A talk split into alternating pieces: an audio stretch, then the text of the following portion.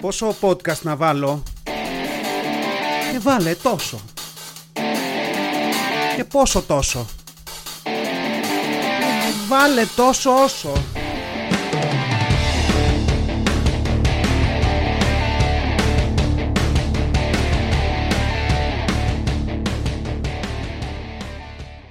Γεια σας άνθρωποι, τόσο όσο podcast, επεισόδιο 56.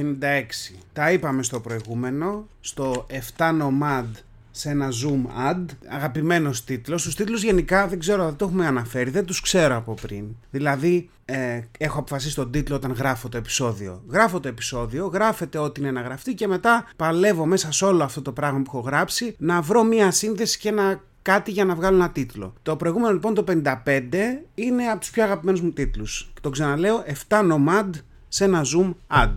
Λοιπόν, στο έβγα του Γενάρη είμαστε. Τον βγάλαμε τον πρώτο μήνα του χρόνου. Φλεβάρης μπροστά μας. Για μένα μήνας γενεθλίων. Και για τα τελευταία λίγα χρόνια, όπως έχει γίνει με την κλιματική αλλαγή, μήνας χιονιών για όλους εμάς που ζούμε στην πόλη.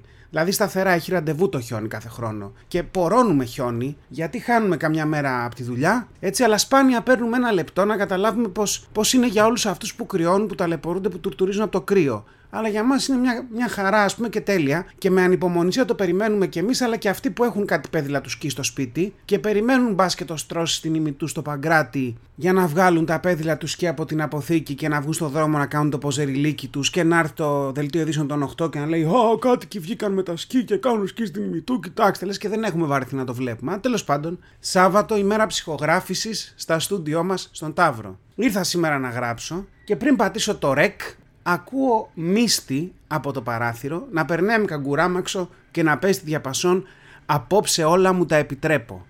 Και τώρα αν δεν το καταλάβατε ακριβώς, όχι ότι μπορώ να φτάσω το μεγάλο ερωτικό Γιάννη Πάριο, αλλά είναι αυτό που λέει «Απόψε όλα μου τα επιτρέπω». Καταλάβατε αυτό. Και πραγματικά όταν το ακούς αυτό λες ε ρε φίλε, αυτός ο τύπος θέλω να είμαι. Θέλω να πω τι άλλο μπορεί να υπάρχει που να λέει περισσότερο I don't give a flying piece of shit περισσότερο από έναν άνθρωπο που περνάει στις 9.30 το πρωί με αυτός διαπασόν. Τίποτα. Δηλαδή τον ζηλεύω. Και, και όσο το άκουγα, σκεφτόμουν με όλο το σεβασμό στους καλλιτέχνες ότι αυτό το κομμάτι θα μπορούσε κάλλιστα να είναι ο ύμνος της σεξουαλικής παρενόχλησης. Δηλαδή θα μπορούσε τόσο πολύ να είναι ο ύμνος που το φαντάζομαι σε μια αντίστροφη μη του διαδήλωση να παίζει στα μεγάφωνα όπως παίζει ο Νταλάρας στις πορείες στο κέντρο, ξέρω εγώ. Εντάξει, γιατί, γιατί όπως και να το κάνεις, αυτό το απόψε όλα μου τα επιτρέπω εφωνάζει λίγο non-consensual sex αν το δεις από αυτή τη σκοπιά. Δηλαδή είναι και 1993 που γράφτηκε το κομμάτι. Είναι ακόμα ωραίες εποχές Πασόκ και, και, και φαντάζομαι μια τυπάρα με χρυσή αλυσίδα στο χέρι που κάμισο με τα τρία πάνω κουμπιά ανοιχτά, τρίχα στο στήθος, να κάθεται σε καρέκλα, ξέρετε, λίγο στραβά, με το ένα χέρι περασμένο στην πλάτη της καρέκλας και το άλλο απλωμένο στο τραπέζι, να πιάνει ποτήρι με τζόνι και να το κουνάει για να κάνει γκλίνγκι γκλίνγκι ο πάγος, ε, και να λέει «Απόψε όλα μου τα επιτρέπω, θα έρθεις να κάτσεις δίπλα μου, το βλέπω και ας λένε πως ανάβει επικίνδυνη φωτιά όταν σμίγει μοναξιά με μοναξιά». Τώρα, εδώ μοναξιά με μοναξιά μπορεί να είναι δεξιά παλάμη του με την αριστερή. Αλλά τέλος πάντων, αυτή είναι η ρεφρενάρα του κομματιού. Και βέβαια ξεκινάει λίγο πιο πριν λέγοντας, βάζοντας, ας πούμε, setting the tone, έτσι μας βάζει σε μια κατάσταση. Στο διπλανό τραπέζι, λέει το κουπλέ, ένα κορμί με παίζει. Δεν βλέπει τώρα, αυτός δεν βλέπει άνθρωπο, βλέπει ένα κορμί. Σκέτο. Δυο χείλη που με πίνουνε και υπόσχεση για πράγματα και θάματα μου δίνουν. Στιχουργικά είναι άρτιο. Βέβαια, εδώ ο άνθρωπος το έχει χάσει γιατί βλέπει μόνο ένα κορμί και δύο χείλη, τα οποία απλά φτάνει που υπάρχουν για να του δώσουν υποσχέσεις που μόνο αυτός καταλαβαίνει. Γι' αυτό λέμε τώρα, εδώ μιλάμε ύμνος σεξουαλικής παρενόχλησης. Εντάξει, μετά πάμε στο ρεφρενάκι, έρωτας πάριος εκεί, χαμός και περνάμε σε δεύτερο και τελευταίο κουπελέ, εδώ, στο διπλανό τραπέζι. Πάλι εδώ, έχει τελειώσει η έμπνευση, μένει ο ίδιος τείχο. Παιδιά, δούλεψε μια φορά, θα δουλέψει πάλι. Ένας Θεός με παίζει. Τώρα εδώ έχει πιει το μισό μπουκάλι, οπότε σώματα θεοί που τα να γίναμε, δεν ξεχωρίζει. Δυο μάτια με κοιτάζουνε και βράδια ξημέρωτα με έρωτα μουτάζουνε. Απογείωση, αποθέωση. Τώρα, στην πραγματική ζωή, εδώ η κοπέλα τον βλέπει να έχει χυθεί στην καρέκλα, να μιλάει στο ποτήρι του, εντάξει, να φτύνει τον κόρφο του, ξέρω εγώ, δεν ξέρω τι άλλο μπορεί να κάνει για γούρι για να πάει να της μιλήσει και κάνει το λάθος, όλο αυτό το χάλι που βλέπει μπροστά της, να το κοιτάξει για μισό νανοσεκόν παραπάνω. Τόσο όσο χρειάζεται αυτός για να θεωρήσει ότι τον θέλει. Εντάξει, γι' αυτό λέει δυο μάτια με κοιτάζουνε και βράδια ξημέρωτα με έρωτα μου τάζουνε. Εντάξει. Και βέβαια μετά πάλι κλείνει με ρεφρέν και τέλος. Γιατί εντάξει, αν έχεις γράψει τέτοια ρεφρενάρα, το βάζεις 3, 4, 5 φορές. Γιατί εμένα είναι αγαπημένα μου τέτοια κομμάτια που εξαντλήθηκε η έμπνευση στο ρεφρέν. Που, που το κουπλέ σχεδόν θα μπορούσε να είναι ψιθυριστό, να να να να να, τίποτα άλλο, ή να είναι manual για φούρνο μικροκυμάτων να διαβάζει ο άλλος το κουπλέ. Δεν μας νοιάζει. Εντάξει, δεν έχει καμία σημασία γιατί είναι εκεί μόνο για να σε οδηγήσει στο ρεφρέν. Είναι ένα άλοθη. Σαν την Επιτροπή Διαιτησίας στο Ελληνικό Πρωτάθλημα Ποδοσφαίρου. Τώρα, και, και, και, για να δώσω ένα πιο mainstream παράδειγμα, γιατί σας έχασα κάποιους, είναι σαν άλοθη πώς είναι η Coca-Cola Light αφού φας μισό κιλό κρέας. Αυτό είναι το κουπλέ σε τέτοια τραγούδια. Αλλά ας την κλείσουμε εδώ την εισαγωγή και να αφήσω και τον Πάριο στην ησυχία του να πάμε σε μια προσωπική ιστορία. Να πούμε και για ένα συμβάν ποδοσφαιρικό, μια που μιλούσαμε για διαιτησία λίγο πριν. Θα πούμε για παιδικό ποδόσφαιρο. Παιδικό ποδόσφαιρο εκεί στις ηλικίες των 7-8 χρονών. Για όσους ξέρετε, K6, K8. Αυτές είναι οι ομάδες. Έχουμε πάει λοιπόν σε έναν αγώνα του μικρού. Για να ζωγραφίσω μια εικόνα εδώ, αγώνα σε αυτές τις ηλικίες είναι μερικά παιδιά που είναι χαρούμενα και μόνο που έβαλαν τη στολή του ποδοσφαίρου, που τρέχουν πάνω κάτω σε μπουλούκι, χωρίς θέσεις, χωρίς κανόνες, χωρίς λογική. Αυτό είναι. Έτσι κατεβαίνουμε για τη χαρά του παιχνιδιού. Ή τουλάχιστον έτσι θα έπρεπε. Και εδώ είναι η ιστορία. Παίζαμε λοιπόν με μια ομάδα της προάλλες. Α πούμε ότι τη λένε Θρίαμβο. Που δεν τη λέγανε έτσι, αλλά το όνομα είναι πέρα για πέρα υπαρκτό. Δηλαδή, να πούμε ότι αν βγάλεις βέβαια μια ομάδα Θρίαμβο, κάπου το ξέρεις ότι μόνο θα χάνεις. Είναι λίγο σαν τον Ειρηνικό ωκεανό. Εντάξει, και βασικά δεν δίνει σε μια ομάδα ένα όνομα που μπορεί να ακυρωθεί από ένα χαμένο παιχνίδι και που σε ένα υποθετικό μέλλον ο δημοσιογράφος θα πρέπει να πει κάτι του στυλ ταπεινωτική ήταν με 0-4 για το θρίαμβο Γορτινίας, ξέρω εγώ. Δεν το δίνεις αυτό το όνομα. Και αυτό το no-no, ας πούμε, για ένα όνομα ομάδας ποδοσφαίρου, ανήκει ακριβώς στην ίδια κατηγορία με τα mail. Εκεί που είχες πάντα ένα φίλο που έφτιαχνε το πρώτο του mail του τύπου pussyeater86 και που δεν ήξερε καν πως είναι το pussy από κοντά, που το μόνο pussy που ήξερε είναι το pussy που του λέγανε και στο χωριό, αυτός ο τύπος που έφτιαχνε αυτό το mail είναι η ίδια, το ίδιο πράγμα που πρέπει να αποφεύγουμε. Το θρίαμβος για ποδοσφαιρική ομάδα. Αλλά ξέφυγα. Πήγαμε λοιπόν να παίξουμε, που λέτε, κυλάει ένα ημίχρονο με το γνωστό κλωτσο σκούφι και εκεί κάπου στα χασομέρια του ημίχρονου, στο τέλος του ημίχρονου, ένα παιδάκι κάνει ένα σουτ μέσα από την περιοχή, στο γάμο του Καραγκιόζη φυσικά, όπως όλα τα σουτ σε τέτοια μάτς, αλλά η μπάλα αυτή τη φορά σηκώθηκε σχετικά ψηλά και ο γιος μου που φοβήθηκε ότι θα τη φάει στη μούρη, σηκώνει το χέρι αντανακλαστικά και βρίσκει την μπάλα.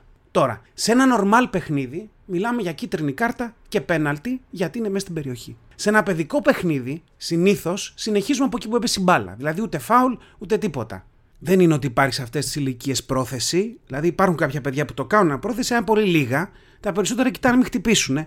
Έλα όμως που κάποιοι γονείς από την άλλη ομάδα είναι κόπανοι και δεν βρήκαν εισιτήρια να πάνε κανονικό γήπεδο και έτσι έκαναν κανονικό γήπεδο το παιδικό πρωτάθλημα και άρχισαν να φωνάζουν για πέναλτι. Και, και ο διαιτητής, ένας ταλέπορος πενιντάρης που παίρνει 5 ευρώ το παιχνίδι, σου λέει: Αξίζει να φάμε ξύλο; Δεν αξίζει. Σφυράει πέναλτι και έτσι η αντίπαλη ομάδα προηγείται ένα 0 με μια, μετά από μια επιτυχημένη εκτέλεση από το αντίπαλο φόρ που δεν την περίμενε και κανείς για να είμαι ειλικρινή.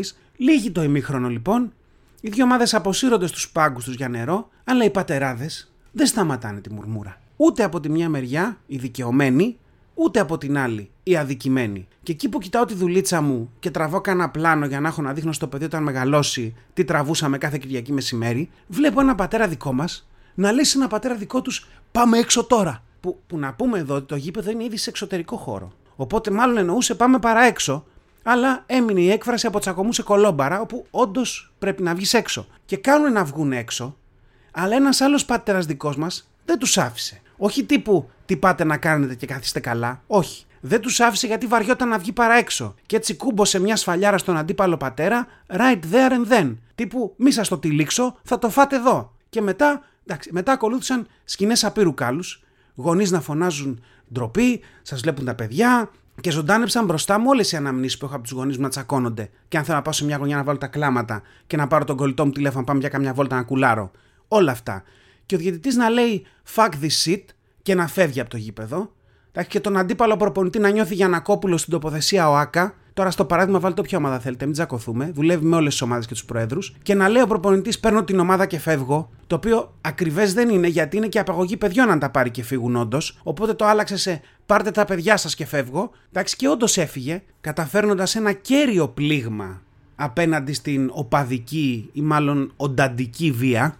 Εντάξει, και ταυτόχρονα κάποιοι παίχτε του έβαλαν τα κλάματα γιατί ήθελαν να μείνουν να παίξουν. Οπότε του γύρισε λίγο μπούμεραγκ, γιατί από εξηγιαντής του παιδικού ποδοσφαίρου, πρωτα, του παιδικού πρωταθλήματος ποδοσφαίρου, έγινε ο μαλάκας υπόθεσης. Οι υπόλοιποι γονείς μας έλουσαν με ντροπές και άλλες κατάρες, λες και τρίξαμε όλοι μαζί την πουνιά. Και γιατί, εντάξει, παιδιά, έτσι διδάσκεις κάτι στα παιδιά σου, μπαίνοντας στον τζαμπουκά που κάποιος άλλος άρχισε. Δηλαδή δεν δε, διδάσκεις κάτι ε, λέγοντας παιδιά μείνουμε ψύχρεμοι και όλα καλά. Όχι. Και βέβαια ο γονιός έτσι πρέπει να κάνει γιατί προστατεύει το παιδί του από την ψυχολογική ή άλλη βία που του ασχεί κάποιος άλλος, γιατί αυτό είναι αποκλειστικό του προνόμιο. Από την άλλη, τα δικά μας παιδιά, επειδή δεν είχαν καταλάβει, έμειναν μαλάκες να αναρωτιούνται γιατί έφυγαν οι αντίπαλοι, αλλά το ξεπέρασαν σε 3 νανοσεκόντ όταν βρήκαν την μπάλα του αγώνα, την πήραν και έστησαν οικογενειακό δίτερμα. Και δεν έφυγαν ούτε όταν μπήκαν οι επόμενες ομάδες για τον επόμενο αγώνα μέσα. Και, και έτσι, κάπως έτσι λοιπόν, έληξε άδοξα μια ποδοσφαιρική Κυριακή και όχι μόνο αυτό, αλλά φάγαμε και τιμωρία.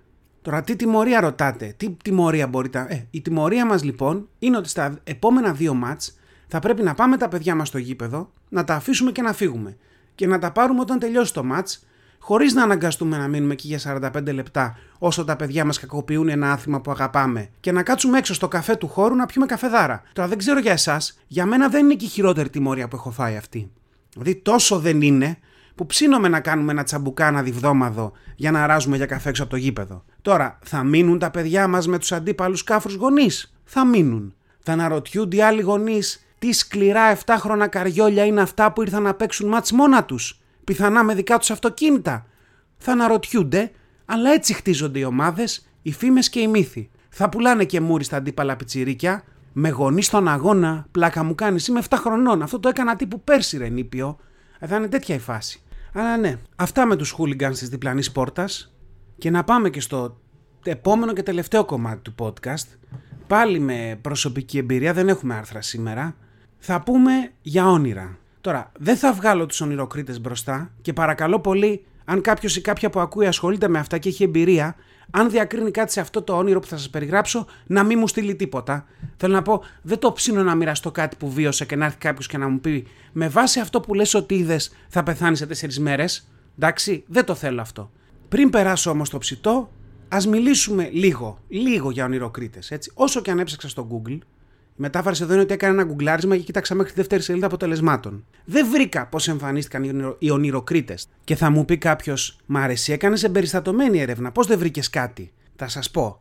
Πρώτον, είναι γνωστό ότι αν κάτι υπήρχε, θα το είχα βρει στα πρώτα 15, άντε το πολύ 20 αποτελέσματα στο Google. Και δεύτερον, το να κάνω αυτό το podcast δεν περιλαμβάνει έρευνα στη βιβλιοθήκη της Ελλάδος ή οποιαδήποτε άλλη βιβλιοθήκη. Θέλω να πω, μην με φανταστείτε όπως τις ταινίες που ο ήρωας ψάχνει ένα ψήλο στάχυρα, πάει σε μια βιβλιοθήκη, κατεβαίνει στο δεύτερο υπόγειο, περπατάει ένα μακρύ διάδρομο, στρίβει κάπου δεξιά και μετά πάλι δεξιά, φτάνει σε ένα ράφι και βρίσκει το βιβλίο που περιέχει την απάντηση σε όλα τα προβλήματα μπροστά του, στο ύψος των ματιών του.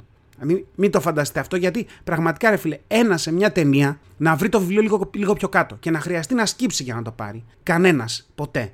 Αλλά τέλος πάντων ξέφυγα. Δεν βρήκα από πού προέρχονται οι ονειροκρίτες. Δηλαδή, αν υπήρχε κάποιος Πέρσις όνειρος Κρήτης ή κάτι τέτοιο που να έγραψε ένα βιβλίο κάποτε παλιά και να εισήγαγε κάποιες έννοιες. Δεν βρήκα κάτι τέτοιο.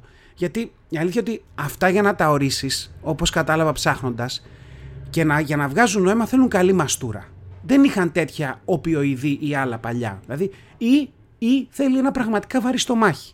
Δηλαδή, θέλει να έχεις ένα βόδι και μετά να πέσεις για ύπνο και να βλέπεις το βόδι να σε κυνηγάει και να σε πιάνει και να σου λέει τώρα κυνηγάς εσύ. Τέτοια θέλει για να μπει σε μια κατάσταση που θα βγάλεις κανόνες για το τι σημαίνει το κάθε τι στα όνειρα. Γιατί αν έχετε διαβάσει ονειροκρίτη, κάτι τέτοια έχει μέσα. Δηλαδή, αν δεις φίδι με διχαλωτή γλώσσα να φοράει καπέλο, θα έρθει κάποιος από πολύ μακριά. Και πραγματικά δεν υπάρχει καμία κατάσταση μυαλού στην οποία μπορεί κανείς να δει ένα τέτοιο φίδι στον ύπνο του. Από την άλλη, τώρα που, που πήρα τον ονειροκρίτη και διάβασα για το φίδι με το καπέλο, κοίτα να δεις που αυξάνονται πολύ πιθανότητες όντως να το δω στον ύπνο μου. Μ; Και είναι όλα τέτοια δηλαδή, γιατί λέω άλλος, είδα να μασάω κουκιά και να τα φτύνω στον ποινιό, όσο απέναντί μου έπαιζε μπάλο ο Θωμάς ο Μαύρος με το Σπύρο Παπαδόπουλο. Δηλαδή και το απαντάει ο όνειρο expert. Μεγάλη στεναχώρια θα περάσεις. Και προσπαθείς να καταλάβεις τι έφτεξε. Είναι το κουκί που τη φέρνει τη στεναχώρια; Είναι το ποτάμι; Το ποτάμι δεν πρέπει να παίρνει τις έγνοιες μακριά κανονικά. Δηλαδή, Μήπως ήταν ο Θωμάς ο Μαύρος, δεν βγάζεις άκρη. Εντάξει, και, και κάπως έτσι δεν έβγαζα άκρη και με το όνειρο που είδα τις προάλλες. Δηλαδή δεν το θυμάμαι στο 100%. Και ο μόνος λόγος που θυμάμαι όσο θα σας διηγηθώ είναι γιατί μάλλον ήταν το ακριβώς τελευταίο screensaver που έπαιξε στο μυαλό μου πριν ξυπνήσω και όταν ξύπνησα κάθισα και έγραψα κάποια σημεία για να τα θυμηθώ. Αρχικά, σε κάποια στιγμή έβλεπα, συγγνώμη για την εικόνα εδώ, τα δόντια μου να πέφτουν μέσα σε κάτι που ήταν σαν νεροχήτη. Βασικά, τα κρατούσα στα χέρια μου και για κάποιο λόγο ενώ ήξερα ότι δεν ήταν καλή ιδέα να σταθώ πάνω από τον νεροχήτη, το έκανα και τα δόντια μου έπεσαν εκεί και μετά έσκασα γιατί δεν έφτανε που μου πέσαν από το στόμα, μου πέσαν και από τα χέρια και τα έχασα. Λες και θα μπορούσα να τα κρατήσω να τα βάλω πίσω. Και φυσικά όλο αυτό το γκούγκλαρα μετά. Και η πρώτη απάντηση είναι: Γι' αυτό μου θα δει ένα τέτοιο όνειρο, προμηνύονται πολλές κακοτυχίες. Απόλυα περιουσίας, αποτυχία σε προσπάθειες, ταλαιπωρίε, εκνευρισμοί και νευρικές διαταραχές. Τέλεια. Τέλεια. Και, και σκιάχτηκα και είπα: Ρε, Και μπήκα σε ένα από τα site μετά που μου φάνηκε λιγότερο γελίο από όλα τα άλλα και διάβασα. Το όνειρο της απώλειας των δοντιών έχει διάφορες έννοιες ερμηνείες που εξαρτώνται από πολλές λεπτομέρειες που εμφανίζονται στο όνειρο. Ε, τώρα με γάμισες. Δηλαδή, δύο πράγματα σημείωσα. Δεν το έκανα εγγραφή σε Full HD το όνειρο. Δεν μπορώ. Τα δόντια, λέει, είναι πάντα το σύμβολο της ζωτικότητας. Είναι προφανές ότι το όνειρο της απώλειας των δοντιών μπορεί να σχετίζεται με την απώλεια ζωτικής ενέργειας. Παράλληλα, το όνειρο με όμορφα, λευκά και καθαρά δόντια είναι ένα σημάδι καλής υγείας, καλής διάθεσης και τελικά καλής τύχης. Ωραία. Μετά πάει και λέει: σε ορισμένες περιπτώσεις, η απώλεια των δοντιών ανακοινώνει αλλαγές στη ζωή σας, όπως η μετάβαση σε ένα νέο και ευεργετικό στάδιο, αλλά με προκλήσεις και δυσκολίες. Ωραία, μονάζιγα δικά σας. Δηλαδή, αλλαγές ή προκλήσεις. Αποφασίστε. Δηλαδή, αυτό είναι σαν την αστρολογία. Γιατί είναι συγγενή αυτά τα πράγματα. Ακριβώς. Και βέβαια είναι συγγενή, ίδιες βλακίες. Αλλά πραγματικά μπήκα στο τρυπάκι και έψαχνα ερμηνεί για τα δόντια που πέφτουν. Και να πω εδώ ότι αν μπλέξετε με όνειρα με δόντια απόψε, ξέρετε πώ θα πρέπει να πινελικώσετε, έτσι; Παρακαλώ πολύ. Λοιπόν, αν δούμε λέει στο όνειρο πως χάνουμε το δόντι μας και στη θέση του φυτρώνει άλλο, σημαίνει ότι θα υπάρξει μια αναγέννηση, μια επανεκκίνηση στη ζωή μας. Εντάξει. Τώρα εδώ παίζεται δηλαδή αυτή η ερμηνεία και εγώ την έδινα. Επόμενο, αν δούμε στον ύπνο μας ότι χάνουμε ένα και όλα τα δόντια μας οριστικά, αυτό ανακοινώνει την εξωτερική των εχθρών μας. Να, εδώ είμαι εγώ. Δηλαδή έμεινα φαφούτης αλλά δεν έχω εχθρούς. Οπότε μια χαρά. Λέω καλά είμαι, αλλά ας διαβάσω παρακάτω να δούμε πώς παίζει και τίποτα άλλο. Αν δείτε ότι βλέπετε τον εαυτό σας να βγάζει ο ίδιος τα δόντια του, Παναγία μου, σημαίνει απρόβλεπτα έξοδα ή ότι θα περάσετε μια κατάσταση αδυναμία που όμως θα ξεπεράσετε εύκολα. Α, τέλεια. Αν χάσετε το δόντι σας στον ύπνο, μπορεί να σημαίνει την απομάκρυνση ενός κουραστικού ατόμου από το περιβάλλον σας. Τώρα εδώ δεν έχω μπερδευτεί, δεν ξέρω αν μιλάει για όνειρο ή όντως να χάσω όντως ένα δόντι μου όσο κοιμάμαι. Δεν ξέρω, μπορεί να δουλεύει και για τα δύο. Το να ονειρεύεσαι, λέει μετά, να χάνεις δόντια με σφραγίσματα ή γέφυρες ή εμφυτεύματα είναι προάγγελος απρόβλεπτων εξόδων. Εδώ πάλι στα εύκολα πάνε, γιατί σου λέει θέλει ένα σκασμό λεφτά να βάλεις γέφυρα, θήκη ή εμφυτεύμα. Οπότε, αν τη δεις κιόλας, πάλι λεφτά θα χάσεις. Εντάξει. Αν το δόντι πέσει στο χέρι σας, να τα μας, είναι ένα πολύ καλό όνειρο. Προαναγγέλει γέννηση ή κάποια ευχάριστη αλλαγή. Τώρα εδώ με σκίσατε γιατί εμένα μου πέσανε, αλλά τα πιάσα και στο χέρι μου. Οπότε δεν ξέρω ξεχνάω τους εχθρούς και ευχάριστη αλλαγή και μια κάρτα βγαίνεις από τη φυλακή. Δηλαδή μαζεύονται πολλά τα καλά, αλλά γενικά είναι μια παράνοια. Αν συνέχιζε κανείς να διαβάζει αυτό το άρθρο, εμένα με τρόμαξε η λεπτομέρεια και το πλήθος των υποπεριπτώσεων που έχει ρε παιδιά για τα δόντια. Γιατί έχει δόντια που πέφτουν, δόντια που αιμορραγούν, που κουνιούνται, ούλα δίχως δόντια. Δεν ξέρω αν έχει δόντια διχοσούλα, δεν νομίζω. Όμορφα δόντια, σάπια σπασμένα ευρώμικα δόντια, κίτρινα δόντια, δόντια μωρού, δόντια που μεγαλώνουν, χρυσά ή ασημένια δόντια. Δηλαδή ένας χαμός και πραγματικά ποιος κάθεται και τα σκέφτεται όλα αυτά. Και αν υπάρχουν τόσες υποπεριπτώσεις για τα δόντια, υπάρχουν και για άλλα μέρη του σώματος. Δηλαδή, εδώ μιλάμε για να γίνεις ειδικός επί του θέματος. Έχεις σύλλη να καλύψεις. Αλλά βέβαια να πούμε ότι δεν είναι και όλα τα όνειρα έτσι κουλά. Ούτε απαιτούν τόσο ψάξιμο για να τα καταλάβεις. Κάποια φαίνεται γιατί τα βλέπεις, έχουν μια λογική εξήγηση παρά την φαινομενική παράνοιά τους, έτσι. Και το, γιατί το άλλο όνειρο που είδα και σημείωσα ήταν το εξής. Ήμουν, λέει, σπίτι και έφυγα να πάω ένα σούπερ μάρκετ. Πόσο να έλειψα, 30 λεπτά, 40. Ε, γυρνώντας, το σπίτι είχε αλλάξει. Για την ακρίβεια, είχε γίνει ένα τεράστιο ξενοδοχείο. Και το δικό μας το σπίτι δεν ήταν εκεί που το άφησα. Για, για να είμαι ακριβής, βρήκα σύζυγο και παιδιά σε ένα δωμάτιο στο ίδιο κτίριο στο Ισόγειο, γιατί λέει το δικό μας το σπίτι το πουλήσανε. Και γενικά όλη η πολυκατοικία, όπως είπα, είχε γίνει κάτι ανάμεσα σε ξενοδοχείο και Airbnb, ένας χαμός. Δηλαδή, ο νορμάλο κόσμος βλέπει όνειρα, εμένα με κυνηγάνε στον ύπνο μου το real estate, οι Μεσίτες και οι Κινέζοι. Εντάξει, τώρα, αν ακούει κανένας ψυχολόγος, δεν θέλω ψυχανάλυση. Μη μου στείλετε κανέναν κατεβατό για τη σχέση μου με τη μάνα μου και τα αποθυμένα μου, παρακαλώ πολύ. Βλέπετε ότι με τα βίας μπορώ να διαχειριστώ όσα έχω στο πιάτο μου. Εντάξει, απλά το μοιράζομαι. Γυρνάω λοιπόν και μου λέει η γυναίκα μου: Μας είπα να μαζέψουμε τα πράγματα και να φύγουμε. Και τι να έκανα, τα μάζεψα και φύγαμε. Και να είμαι σε φάση πλάκα μου κάνεις. Μας παίρνει 5 ώρες κάθε Σαββατοκύριακο να φέρουμε το σπίτι σε μια υποτυπώδη τάξη. και έλειψα 30 λεπτά να πάρω κατεψυγμένες πίτσες και μορομάντιλα από το σκλαβενίτι και μαζέψατε όλο το σπίτι. Σοβαρά τώρα.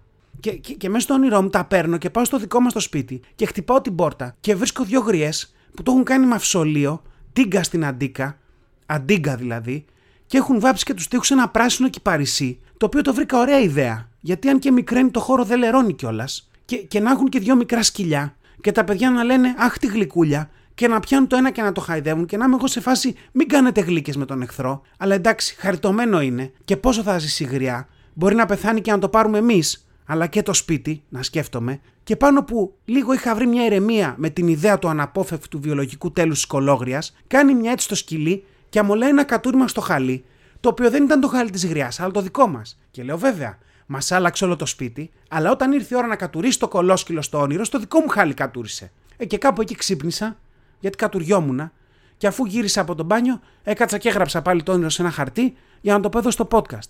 Αλλά ναι, βλέπετε τι ωραία περνάω στις λίγες ώρες της ημέρας που μένουν για να ξεκουραστώ. Μ; Έτσι περνάω. Αυτό ήταν και για σήμερα. Πάριος, μετά ποδοσφαιρικοί εραστεχνικοί αγώνες, ονειροκρίτες, δηλαδή τι άλλο πια. Τόσο όσο podcast, επεισόδιο 56, με αυτή τη βραχνάδα. Να περνάτε καλά και να κάνετε ό,τι σας γεμίζει περισσότερο. Φιλιά!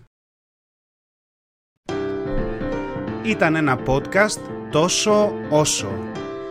Μέχρι να τα ξαναπούμε, να γκρινιάζετε λιγότερο, να γελάτε περισσότερο και να περνάτε όμορφα. Κάπου εδώ είχα βάλει ένα πάρτε φροντίδα εκ του αγγλικού take care και οι φίλοι μου μου είπαν ότι ήταν πολύ cringe και το έβγαλα. Ή μήπως όχι. Φιλιά πολλά!